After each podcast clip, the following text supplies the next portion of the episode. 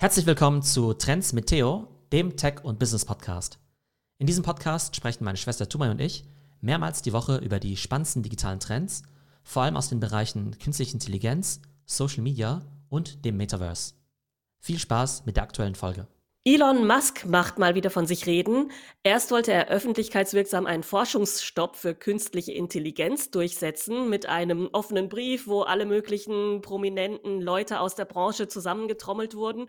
Und nun gründet er auf einmal seine eigene AI-Company und kauft plötzlich Tausende von Chips auf. Was hat es denn damit jetzt auf sich? Und was sind Elons AI-Pläne? Also Elon Musk hat ja eine ganz spannende Historie mit OpenAI. Er war ja einer der Co-Founder, als das Ganze noch ein Non-Profit war. Dann wollte er dort mehr Einfluss haben, wollte das Ganze wahrscheinlich auch an sich reißen. OpenAI hat dankend abgelehnt und dann ist Elon erstmal aus dem Unternehmen ausgeschieden. Seitdem hat er das Ganze auch relativ stark kritisiert und jetzt gründet er eben diese neue Company, die nennt sich X.ai, also X.ai und das ist eben sein Versuch, einen Konkurrenten aufzubauen zu OpenAI. Der Elon Musk-Konkurrent zu ChatGPT soll ja TruthGPT heißen, also Wahrheit-GPT. Das soll ja irgendwie implizieren, dass es dort die Wahrheit gibt, aber bei ChatGPT nicht. Wie kommt Elon Musk denn darauf, sowas zu behaupten und warum glaubt er, dass es bei ChatGPT Lügen gibt? Also Elon Musk ist ja auf diesem Kreuzzug gegen die woken Liberalen. Also ihm ist das Ganze immer viel zu politisch korrekt, ihm ist das Ganze zu linksliberal. Das sieht man ja auch bei diesem ganzen Diskurs auf Twitter um Freedom of Speech. Er nennt ChatGPT zum Beispiel auch Woke AI und das passt ihm überhaupt nicht. Er möchte da eben eine Alternative schaffen, nämlich eben Truth GPT, das aus seiner Sicht dann eben nicht so politisch korrekt ist, wo es dann vielleicht auch nicht so viele Grenzen gibt, was eben auch die Antwortmöglichkeiten angeht. Und das Ganze hat er eben live angekündigt bei Tucker Carlson bei Fox News. Und ganz spannende ja, Randnotiz. Das Ganze soll ja Truth GPT heißen. Truth, das kommt einem ja bekannt vor. Und zwar hat Donald Trump ja auch sein eigenes Social Network gelauncht vor ein paar Jahren, nämlich Truth Social.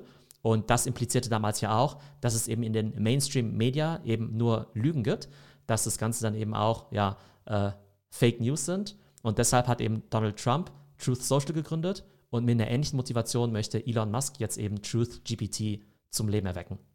Mit seinen AI-Aussagen schürt Elon Musk ja irgendwie diffuse Ängste, dass KIs die Welt übernehmen könnten oder die Menschheit eliminieren könnten.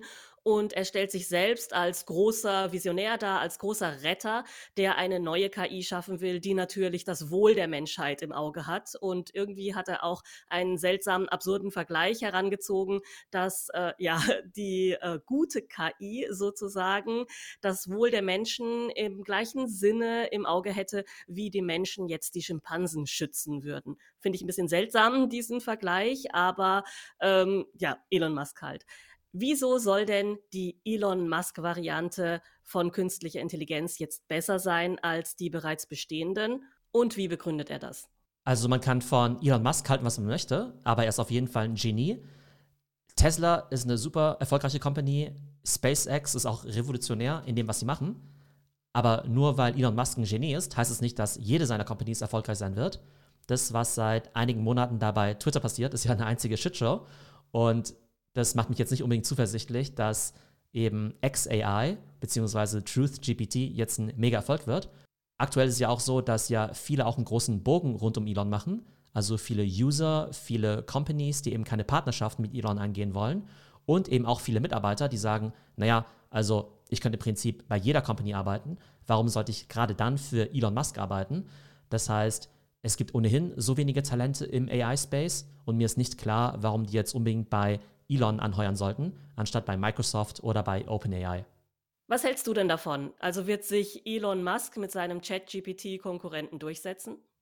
Wir sehen ja gerade diesen krassen Wettbewerb im Bereich AI und OpenAI ist eben ganz vorne mit dabei. Und selbst so ein Konzern wie Google hat ja im Augenblick Riesenschwierigkeiten, da überhaupt aufzuschließen. Und ich denke, dass Elon Musk ja schon genug Companies am Start hat. Tesla, SpaceX und Twitter. Aus meiner Sicht ist er damit auf jeden Fall ausgelastet schon alleine Twitter scheint er nicht so gut zu managen. Von daher glaube ich nicht, dass X.AI jetzt ein ernstzunehmender Konkurrent für OpenAI sein wird. Vielleicht ist es einfach wieder nur so ein Strohfeuer, vielleicht ist es einfach nur so eine Nebenbaustelle, die Elon Musk wieder eröffnen möchte, um vielleicht von den Problemen auf den anderen Plattformen abzulenken. PR-wirksam ist es auf jeden Fall, aber ich glaube nicht, dass es ein großer Erfolg wird.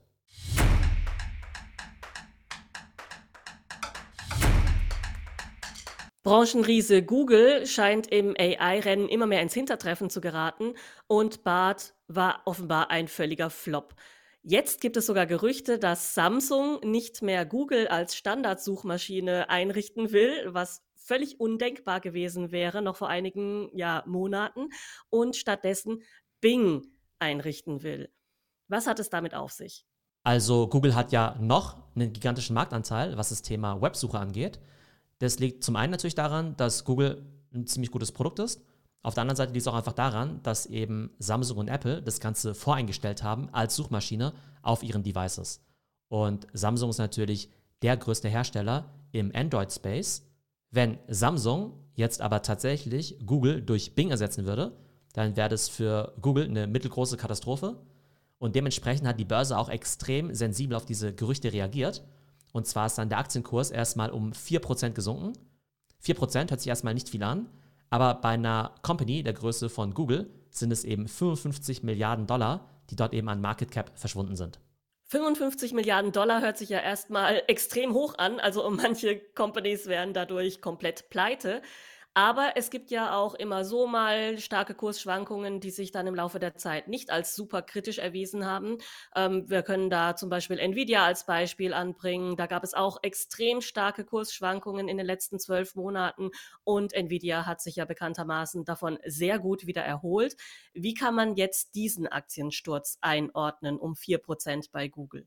Also prinzipiell schwanken Technologiewerte natürlich extrem stark wir hatten ja schon bei der etwas verpatzten Vorstellung von BART gesehen, dass der Aktienkurs und auch die Market Cap von Google um sogar 100 Milliarden gesunken sind. Von daher sind vielleicht diese 55 Milliarden in diesem Fall gar nicht so viel. Und klar, solche Kurse erholen sich dann auch wieder. Was man aber ganz klar sehen kann, der Trend für Google ist nicht positiv. In den letzten sechs Monaten ist die Aktie zwar leicht im Plus, aber es liegt auch daran, dass der Markt insgesamt wieder am Steigen ist. Aber man sieht natürlich, Google hinkt total hinterher was das Thema AI angeht. Und Microsoft ist an der Börse zum Teil ja doppelt so viel wert wie Google. Das heißt, es sind eben viele kleine Dips von 2-3 Prozent, die sich dann aber in Summe kumulieren, wenn Google da eben nicht den Turnaround schafft. Was müsste denn Google deiner Meinung nach tun, um jetzt noch ins Rennen zu kommen? Wir wissen ja, dass Google diesen Code Red ausgerufen hat. Das heißt, sie wollen überall AI einbauen, egal ob es jetzt bei Google Search der Fall ist, bei Google Maps oder sogar bei YouTube. Und jetzt arbeiten sie ja sogar an einer neuen Suchmaschine. Das Ganze läuft unter dem Codenamen Magi, also M-A-G-I, vielleicht als Abkürzung für Magic, ich weiß es nicht. Und das soll nicht nur eine kleine Veränderung der bestehenden Google-Suchmaschine sein, sondern gleich ein ganz neues User Interface. Das heißt, es ist eher im Style von ChatGPT. Man gibt eben eine Frage ein, bekommt eben Suchergebnisse, kann dann aber auch mit einem Chatbot interagieren. Und auf der einen Seite klingt es erstmal vernünftig, weil ja jeder über ChatGPT spricht. Auf der anderen Seite muss man ja sagen, dass die Standard-Google-Suchmaschine ja über die letzten Jahrzehnte perfektioniert worden ist, die einfach extrem viel Geld produziert und jede kleine Änderung kann dann natürlich zu ja, krassen Auswirkungen führen und auch Milliardenverluste bedeuten. Man sagt ja immer schon, naja, allein die Tatsache, dass vielleicht die Werbeanzeigen ein anderes Format haben oder dass die Links vielleicht nicht in einem bestimmten Blau sind, sondern in einem anderen Blauton, kann schon einen mega Impact haben. Und dann kann natürlich so ein Redesign total große Auswirkungen haben auf die Funktionalität, sowohl im positiven wie auch im negativen. Auf jeden Fall ist natürlich so eine große Produktänderung gleichzeitig eine Chance für Google, aber auch ein gigantisches Risiko. Ich kann mir ja kaum vorstellen, dass Google hier komplett von der Bühne verschwindet. Und Google hat noch weitere AI-Tools angekündigt oder geplant, unter anderem einen eigenen Bildgenerator oder ein Sprachlernsystem. Wie siehst du das denn? Was denkst du? Hat Google hier noch einiges in der Hinterhand, was sie dann auf einen Schlag rausbringen und dann plötzlich wieder äh, als Star hier erscheinen im AI-Himmel? Oder wie schätzt du die Entwicklung in den nächsten Jahren ein? Also Google ist natürlich eine geniale Company Company. Was das Thema AI angeht, sind sie bislang aber eher Ankündigungsweltmeister. Das heißt, sie sprechen immer davon, hey, wir machen total viel, theoretisch könnten wir es ja auch besser machen, aber bislang haben sie eben noch überhaupt nichts geliefert. Ich kenne niemanden, der eben BART aktiv nutzt. Man hört auch im Internet kaum von Usern, die eben damit ihre Experimente machen. Wir wissen ja, über 100 Millionen Leute nutzen ChatGPT, über 15 Millionen Leute benutzen Midjourney, sind im Midjourney Discord daneben auch User, zum Teil auch zahlende User. Und Google hat da einfach noch überhaupt keine Traktion. Und auf der einen Seite könnte man optimistisch sein und sagen, naja, wenn sie es mal hinkriegen, dann wird es gigantisch, weil sie es dann eben sofort auf Milliarden von Usern ausrollen können. Also bei der Google-Suche, bei Google Maps, bei YouTube oder auch Google Docs. Auf der anderen Seite hat man es damals auch bei Social Media gedacht. Man dachte ja, boah, wenn Google mal ernst macht mit Social Media, dann wird sich Google Plus total etablieren, dann wird Google Wave eben Facebook platt machen. Nichts davon ist passiert. Und wenn der Track Record von Google in der Vergangenheit eben Prädiktor für die Zukunft ist, dann würde es bedeuten, dass Google zwar wahnsinnig viel Potenzial hat, aber einfach es nicht auf die ja, Reihe bringt, neue Produkte wirklich zu launchen. Das heißt, ich hoffe mal für Google, dass sie AI deutlich besser einführen werden, als sie es damals mit Social Media gemacht haben.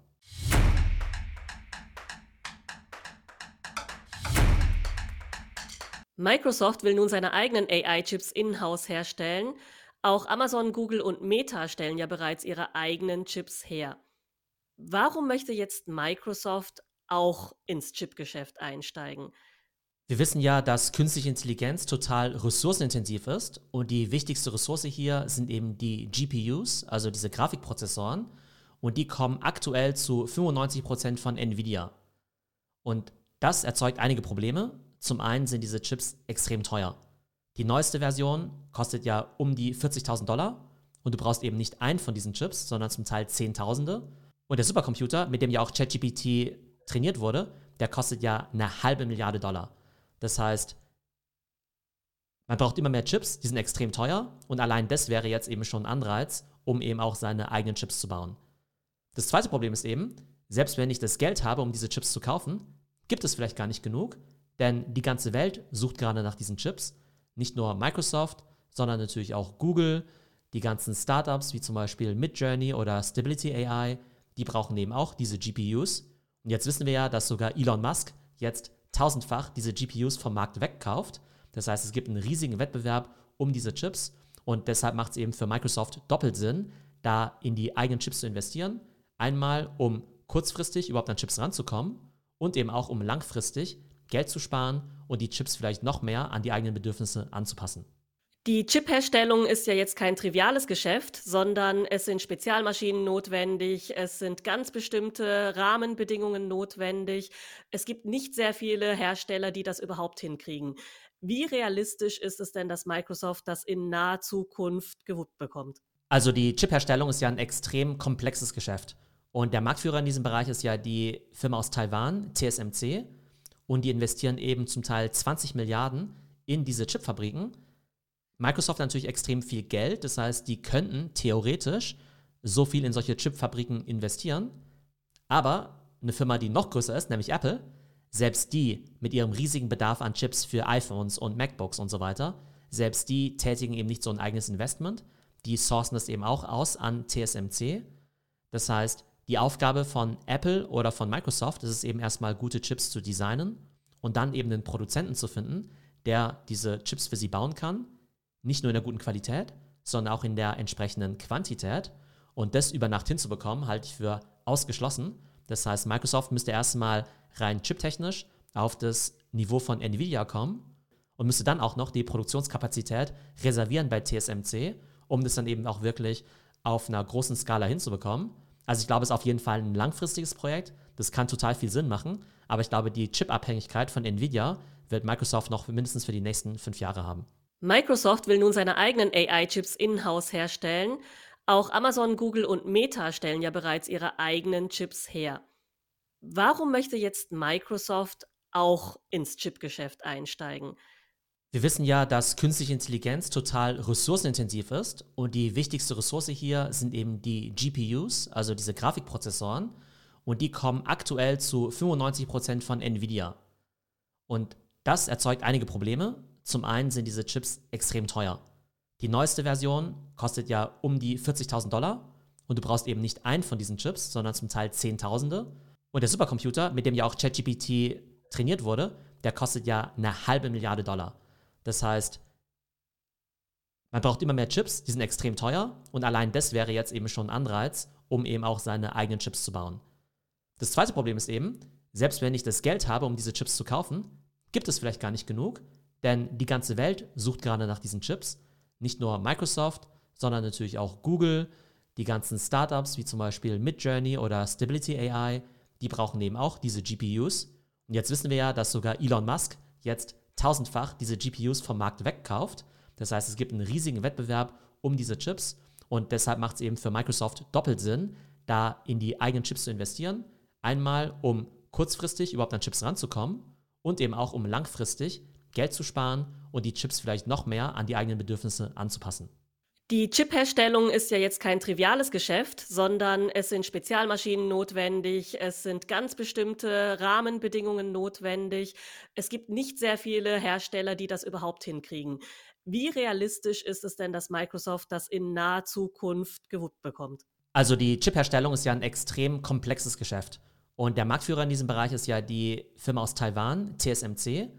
Und die investieren eben zum Teil 20 Milliarden in diese Chipfabriken Microsoft hat natürlich extrem viel Geld, das heißt, die könnten theoretisch so viel in solche Chipfabriken investieren. Aber eine Firma, die noch größer ist, nämlich Apple, selbst die mit ihrem riesigen Bedarf an Chips für iPhones und MacBooks und so weiter, selbst die tätigen eben nicht so ein eigenes Investment. Die sourcen das eben auch aus an TSMC. Das heißt, die Aufgabe von Apple oder von Microsoft ist es eben erstmal gute Chips zu designen und dann eben einen Produzenten zu finden, der diese Chips für sie bauen kann nicht nur in der guten Qualität, sondern auch in der entsprechenden Quantität. Und das über Nacht hinzubekommen, halte ich für ausgeschlossen. Das heißt, Microsoft müsste erstmal rein chiptechnisch auf das Niveau von Nvidia kommen und müsste dann auch noch die Produktionskapazität reservieren bei TSMC, um das dann eben auch wirklich auf einer großen Skala hinzubekommen. Also ich glaube, es ist auf jeden Fall ein langfristiges Projekt. Das kann total viel Sinn machen. Aber ich glaube, die Chip-Abhängigkeit von Nvidia wird Microsoft noch mindestens für die nächsten fünf Jahre haben. So, das war unsere aktuelle Podcast-Folge. Wir hoffen, sie hat euch gefallen.